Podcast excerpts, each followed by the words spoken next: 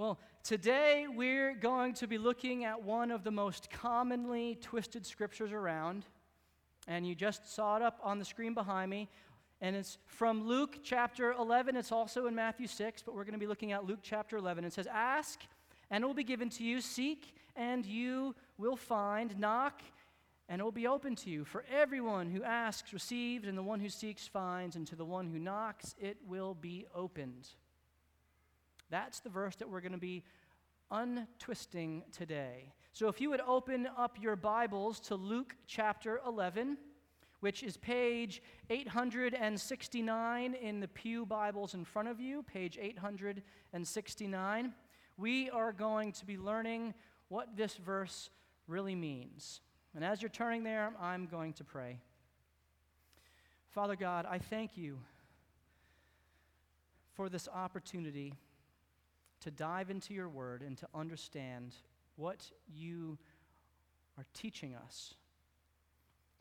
Lord, I yield myself to you now that you would be totally in control, Lord. My tongue, my mind, my heart, every part of me, Lord, that you would speak through me, and I ask your Spirit to empower me now, Lord, and that you would also prepare our hearts to be encouraged and to receive this truth. Lord, we pray that you would be glorified through this and that the name of Jesus Christ would be lifted high. And it's in his name that we pray. Amen. Now, this is this is actually going to be a pretty straightforward sermon here today. Um, it's going to be pretty simple. We're going to first look at how this scripture gets twisted, and then we're going to straighten it out. And there's two parts to the straightening out. So really straightforward, two-point sermon with two sub-points. So point number one, how are these verses twisted up? How do they get misused? Now, if you've been attending Cornerstone for any amount of time, longer than just a visit, and those of you who are visiting here today, well, you're going to find out that we are not adherents to what is very commonly referred to as prosperity theology or the health and wealth gospel, and different um, amalgamations of that theology. It's, it's basically a theological viewpoint that believes that material and financial blessing is the highest will of God for his people, that he wants his people to be healthy, wealthy, and prosperous. And it teaches that so long as you have enough faith and you live a godly life and you donate very generously to the church, that God will bless you and he will give you good health and abundant material possessions, and you won't ever experience any hardship in your life. All you have to do is ask God in faith for those things, and he'll give them to you.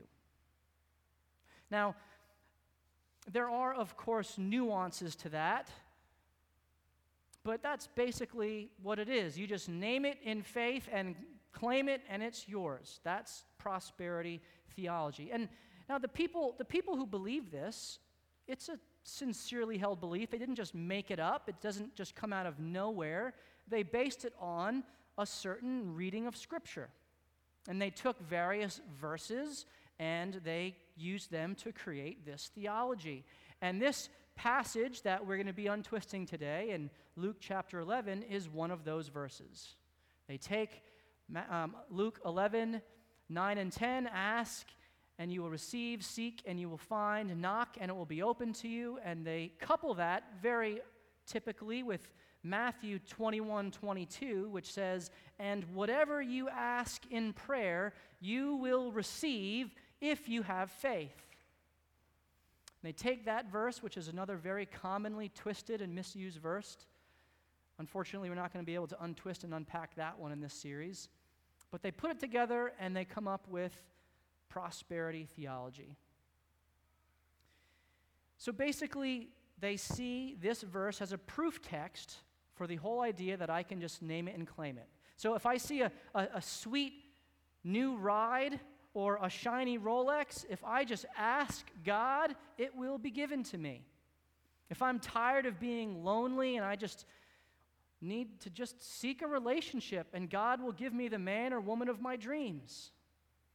And if I don't like my job anymore, I just go and knock on Jesus, the career builder, and he'll give me a brand new career because I'm knocking and seeking that, and it's probably going to be better than the last one I had, paying me lots more money. Now, these examples, examples they're all kind of intentionally over the top, but it, it, they're meant to illustrate the thinking behind this theology. If I just have enough faith, if I'm obedient and I'm generous, then God will be generous with me, and I'll have no hardship in my life. The problem is that it's not what the Bible teaches. Um, Jesus said, and um, we we talked about it, if anyone would come after me, let him deny himself and take up his cross daily and follow me. He said elsewhere, in this world you will have trouble, but take heart, I have overcome the world. The followers of Jesus should expect difficult times. But the good news is that we have Jesus, and the Lord does love to bless his children. The problem is with this verse, what happens, how they how they twist this, is they make this verse all about how God interacts with us. That's, that's how they interpret this verse, as how God interacts with us if we just come to him obediently and in faith. They make it a promise that God will respond favorably to us with whatever we ask in faith. As if Jesus is making a promise that God will always, always bless us the way we want to be blessed when we just faithfully seek him and ask for something. The thing that makes this tricky, and this is tricky, is the fact that God does love to give good, give good gifts to his children. We're going to see that a little later on in this passage. But the key is that this isn't about him giving those gifts. That's not what Jesus is teaching, even though he is a good giver of gifts. He is our Heavenly Father from who, from whom all good things flow. But, but God is not a heavenly genie sitting on his celestial throne that we just rub anytime we want something, and then all of a sudden our wish comes true. That's just not how God works. But, but if the point of these verses isn't God answering our prayers, if, if the verses aren't about how God interacts with us, then what are they about? And so let's move to point two, where we are now going to straighten these verses out and learn what Jesus is really teaching here. Now, in order to understand verses nine and ten, which are our key verses, we got to go back to verse one, the very beginning of this passage. I hope that you're learning by now that context is critical when you're studying the Word of God. You can't just pick a text out of, out of the center of a passage and think, oh, I know what this means. We need to look at the whole context of a passage.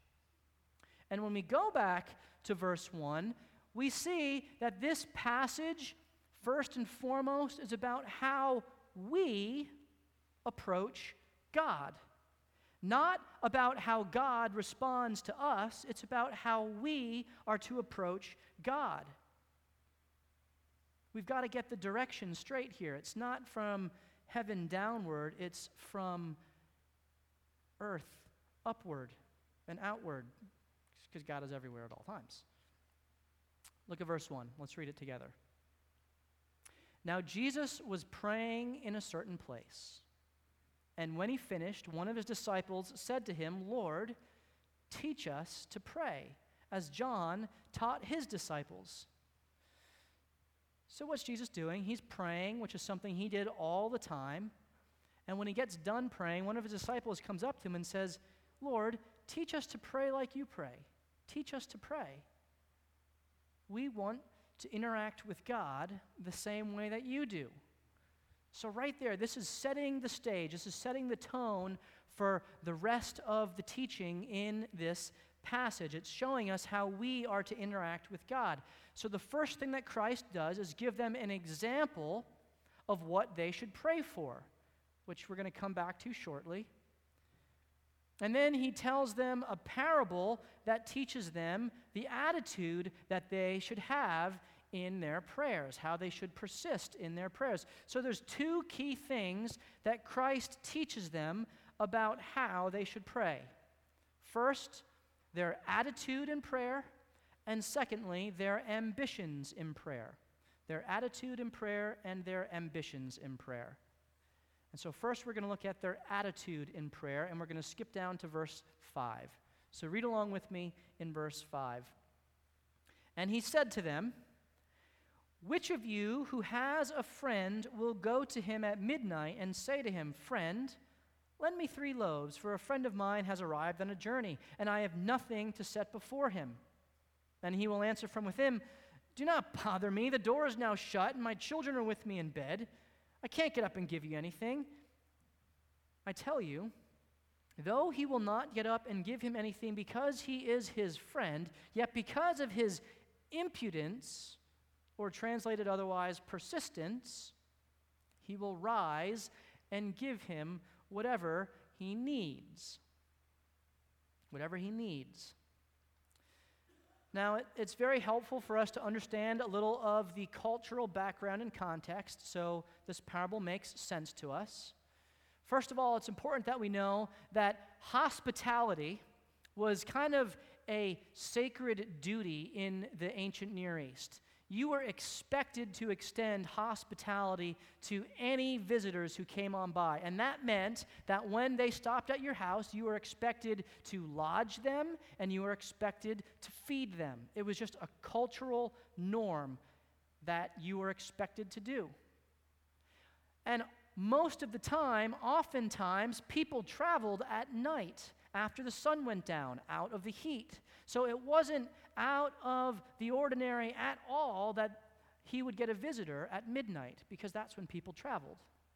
So this visitor shows up at his door, and he is expected to extend hospitality to him, lodging and food. The only problem is, I got no bread. Now, bread was the staple for all of their meals.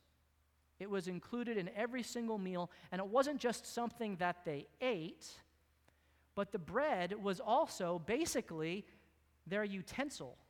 It was their spoon, fork, and knife. They used the bread for eating all of the other food. You couldn't eat a meal without bread because they used it to, to sop up everything, and they used it to kind of, you know, parse out each of the parts of their meal. So if you had no bread, even if you had other stuff to serve, you couldn't serve it because you needed the bread to eat the other stuff with. So you see the jam that this guy is in. Jesus is making the point that this guy is up a creek. He cannot fulfill his responsibility, his cultural duty to extend hospitality. So he's in a bind. What's he going to do? Either I'm going to fail at my duty to be hospitable, or I'm going to go and annoy my neighbor a little bit in the middle of the night. Now, thankfully, Jesus said that this guy, his neighbor, is his friend. He uses that word, friend, someone who I have affection towards. It's the, the philia kind of brotherly friendship. It's based on that word. And so he goes to his friend and decides, I'm not going to, I'm going to be hospitable. I got to go and get some bread. And he goes and he knocks, and his buddy, who would have been asleep since the sun went down. They didn't have electricity. They didn't burn fires indoors because that's a good way to burn your house down. So basically, when the sun went down, you went down. And most of the time, you lived in a one-room home because people weren't wealthy enough to afford anything else. And so you had a little mat that your whole family slept on, and you stayed close together because that's how you kept warm. And so when the door is knocked upon, this guy's whole family wakes up, and he's pretty annoyed. You can probably put yourself in his shoes and imagine that. Who is knocking at my door? Oh my goodness. And this, this neighbor asking for bread. And so naturally, he doesn't take very kindly to this, but Jesus says that he ends up grudgingly giving his frantic neighbor the bread anyway because of what Jesus calls his impudence. Now, If we're to understand asking, seeking, and knocking as being about how God interacts with us, because that's how this verse is twisted, they make it about how God interacts with us, then who is this parable about? Then this parable is actually about the neighbor who grudgingly gave the bread, isn't it? That's how we would have to interpret that parable. And we would see God as someone who we can just pester, and then he will grudgingly give us what we want because he doesn't want to be bothered anymore. Just kind of some heavenly curmudgeon who we can just annoy the crap out of. And then, I can say that, right? That's not... We can bug the heck out. That's probably not good either. We can really just annoy a lot, and then he'll give us what we want.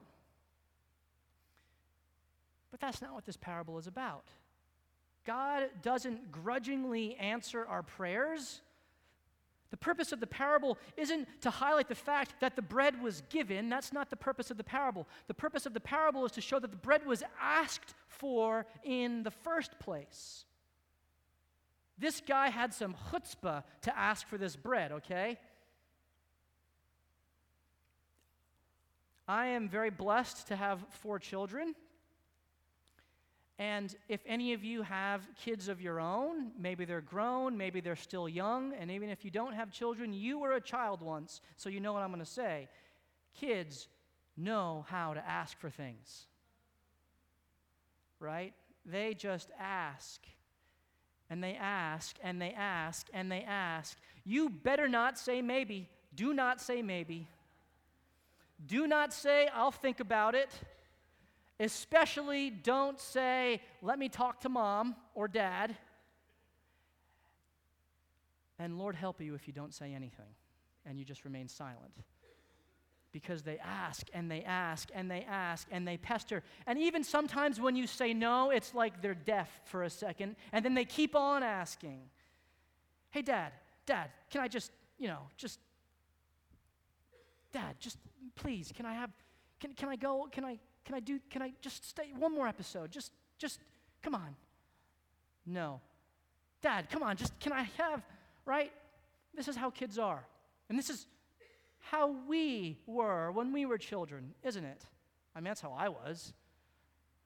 That's probably where my kids get it from. So we all know how to be persistent. We all know how to be impudent in our asking. Jesus is making the point that this persistence, which we've done when we were children to our parents, is how we should approach our Heavenly Father. This is the attitude that we should have as we go to God, that we are constantly persisting in our prayers to Him. This Greek word for impudence, it's only used here in Scripture. It's the only place you'll find it. And it refers to someone who persistently acts without any sensibility to shame, disgrace, or social convention. They don't care if they're going to make you awkward. They're going to, they're going to ask. They don't care if you think that they shouldn't ask the question. They're going for it. They are just shamelessly audacious. They are just presumptuously bold. They just go for it. What Jesus is teaching is that that is the attitude that we should have as we go to God in prayer. We should shamelessly and persistently and boldly ask Him for the things that He has promised us, for the things that He says, I will give to my children. And this is hard. This is really hard because our culture, especially our church culture, but even our culture at large, there's this like whole thing that says like, don't, don't, don't ask. Don't be impolite. Don't do that. Stop asking. You've asked once. That's enough.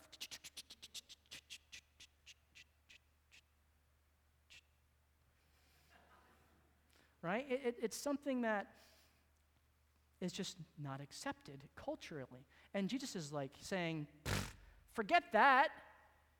Talk to your Heavenly Father just like you did when you were a little kid, talking to your parents.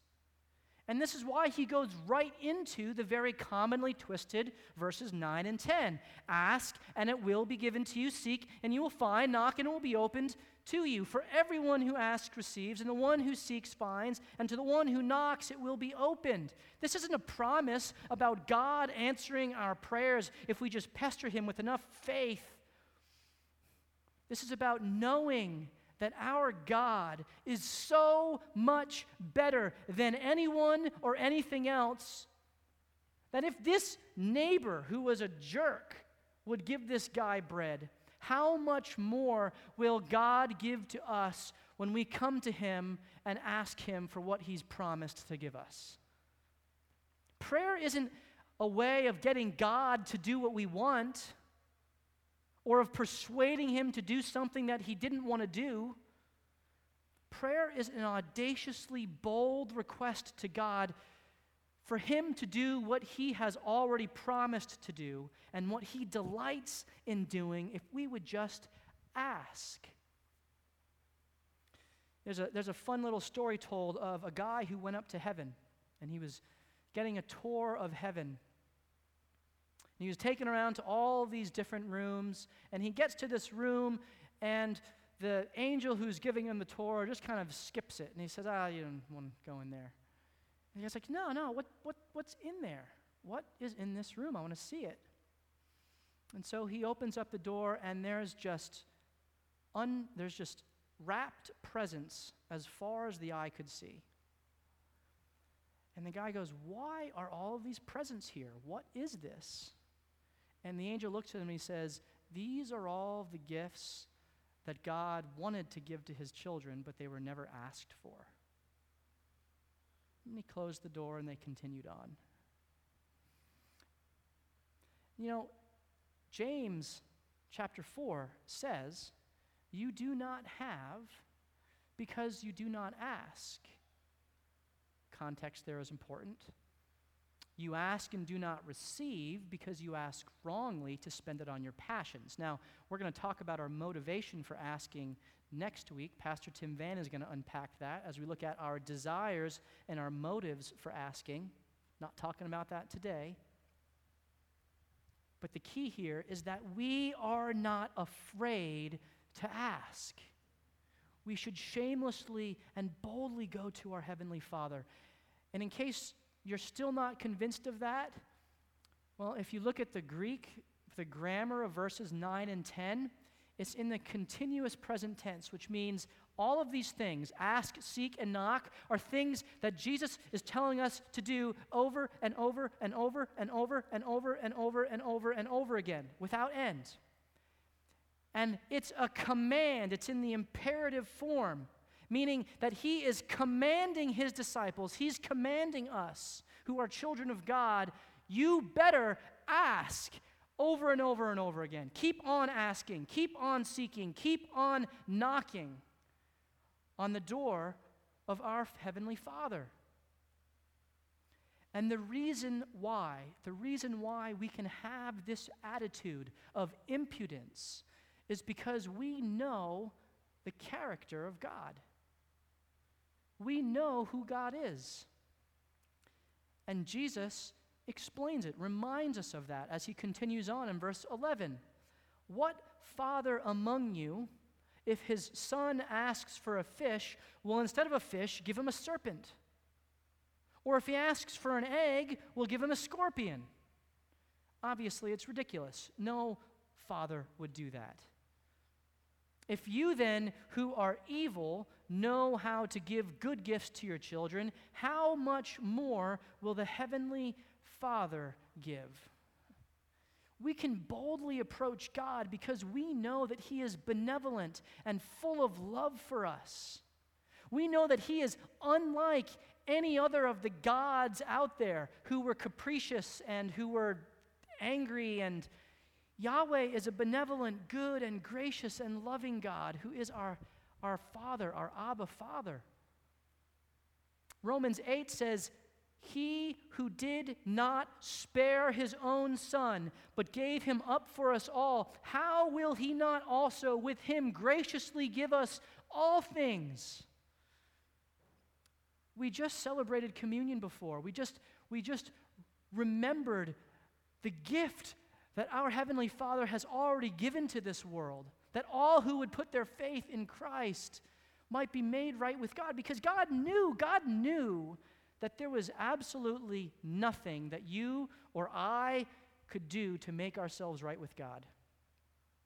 It's just the reality. Because I'm a dirtbag, and so are you. Amen. God knows that. He knows that. And so he said, you know what? I got to do something. I know what I'm going to do. I'm going to send my son. And he's going to cover their sin. He's going to take the punishment that they deserve and die in their place. And all of those who would trust in him, all of those who would accept him to be their sacrifice, they can spend eternity with me. How's that for a good deal? Free gift of grace. And God didn't just save us through Jesus Christ, but he has promised to continually transform us to be more and more like Christ. And he has invited us into the work that he is doing in the world. He's given us a purpose to live as we wait for Jesus to come back and restore all things. Those are some pretty amazing gifts. And if God has already given us that, we should be able to boldly go before his throne and ask him for the other things that he has promised us. There's a story told of Alexander the Great. Alexander the Great, the guy who conquered the known world back in the ancient times, kind of from Greece area. Well, a man who had a tremendous, and as far as I know, this is a true story, a man who had a tremendous debt came to him. And he said, "O king, live forever. I have a request of you, O king. Please give me the money to pay for this debt. I cannot pay for it on my own." And Alexander considered the request, and he said, "I'll give you the money. Go to my treasurer. Tell him that I have decreed that out of the treasury you shall get the money to pay your debt." And so the man went to the treasurer and talked with him, and a little time later, the treasurer came frantically running back to Alexander. And he said, "Alexander, do you realize the amount of money that you have you have promised to give this man?" And Alexander said these words. He said, "He has treated me as a king in making the request, and so I shall be a king in granting his request to him." And that's Alexander the Great. How much more will the King of the universe, the one who owns everything, forget owning it, he made it, he created everything, how much more will he, our Heavenly Father, give the things he has promised to his children when we ask him for them? Jesus is teaching us in this passage that we should have an attitude of shameless persistence when we pray. But secondly, he's also teaching us what we should pray for. And this is pretty important, isn't it? He's teaching us what our ambition should be when we pray, what we should pray for. If we go back to verses two through four, he lays out the very famous Lord's Prayer. The longer version is in Matthew six, but he lays out the very famous Lord's Prayer where he teaches us that first and foremost when we pray, what should we do? We should bless our Heavenly Father and lift high his name and honor him and worship him, as he alone is worthy of being worshipped. And then secondly, we should ask for his will to be done here on earth as it is in heaven, that his will would be done in all things. And then he says there's three things that you should ask God for, three things that if we look elsewhere in Scripture, he has promised to give to his children. And the first one is pray for your food. Pray for the things that you need to survive. He will supply that to you. Pray for food. Secondly, pray for forgiveness. You will find forgiveness in Jesus Christ. If we confess our sin, he is faithful and just to forgive us our sin and cleanse us from all unrighteousness, First John one. And thirdly, he also says, pray for fortification. It's the best F I could come up with.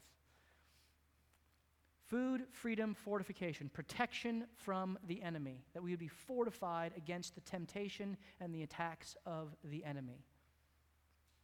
These are all things that God has promised to do if we ask him for them, if we seek them, if we knock on his door for them. And in case the Lord's, if the Lord's prayer isn't clear enough, he sums all of this up in verse thirteen. Let's go back there. When he says, if you then who are evil know how to give good gifts to your children, how much more will the Heavenly Father give the Holy Spirit to those who ask him? Now, this is a really big deal, guys. You want to know what our ambition should be when we pray? You want to know what God will always, always, always, always, always say yes to? As we constantly seek more and more, it's the Holy Spirit. The Holy Spirit is the epitome of all of God's promises. He is the power that provides us with everything we could ever need or want. And this is the climax of the entire passage, as Jesus is showing the disciples that the greatest gift that anyone could receive is the Holy Spirit, because that only comes through faith in Christ. This is why Jesus said, it's better that I should go, John sixteen, so that the Holy Spirit comes to you. This is the greatest gift there is. And Jesus is saying, ask and seek and knock for him all the time. Keep on asking, keep on seeking, keep on knocking, because God will pour out the Holy Spirit upon you to fill you to overflowing. And that's just amazing. If you were here last summer, you should remember the sermon series that we did on the Holy Spirit. We dove into all of the different things that the Holy Spirit does. We called it ghost sightings. And you can go online. You can go on the app, download the app, and you can listen to them right there, okay? And I just want to give you this. I'm sorry, this is exciting to me because this is so awesome. I just want to tell you, I'm just going to run through this list of things that the Holy Spirit does for us. This is what the Holy Spirit does for us. This is the greatest gift you, you could ever want right here. Number one, he saves us. He saves us through spiritual rebirth, cleansing, and adoption. And I put every single one of the scripture references so you know that I'm not making this up, okay? This is, this is what the Holy Spirit does. Secondly, he convicts us of our sin. He's the one who, who shows us that we're messing up. He teaches us the knowledge of God, and he leads us into the truth about Jesus Christ and about the truth of Scripture. He seals us so that we may be confident in our eternal security, that there is nothing that can separate us from God. He frees us from slavery to our sin so that we can overcome it. We, this is Freedom Weekend. You want true freedom? Walk in the power of the Holy Spirit and you will be free. Amen? Come on, let's, let's, let's get this. This is awesome. This is good stuff. He baptizes us and indwells us and fills us and empowers us. And he gives us gifts so that we can do all the work that God is calling us to do. He produces godly fruit within us: love, joy, peace, patience, kindness, goodness, faithfulness, gentleness, self-control. You can all say them with me. God does that for us through the power of the Holy Spirit. He pours God's love into our hearts. You want to know how to love more? Ask for the Holy Spirit. He will pour God's love into your heart. You will feel so amazingly loved by God, and that love will overflow from you to all of those around you. He comforts us. How many of y'all need some comfort sometimes? Because we go through crap. I said it again, darn. We go through tough times. the Holy Spirit who is our comforter. He just like that amazing snuggie that just wraps around you everywhere. It's just, you know. And he helps us through our times of trouble. And he gives us hope.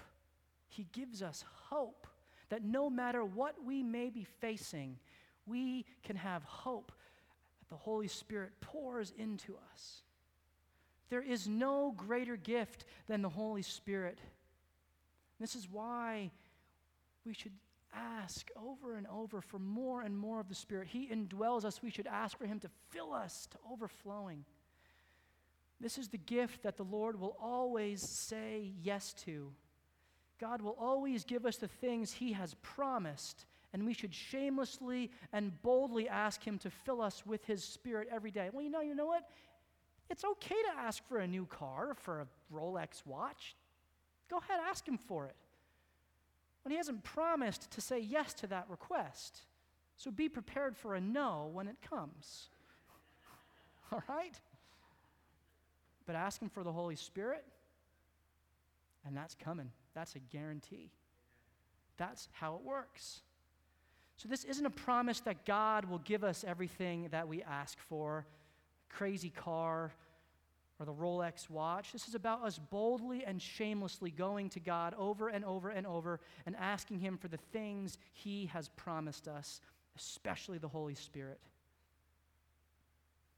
As we continue to trust that the one who has already given us his Son, who has already adopted us into his family, will delight to give the good gift of the Holy Spirit to those of us as we boldly ask him. Let's be children of God who boldly and shamelessly, just like we were kids when we were little and just like our kids do now, just, Dad, more Holy Spirit, please.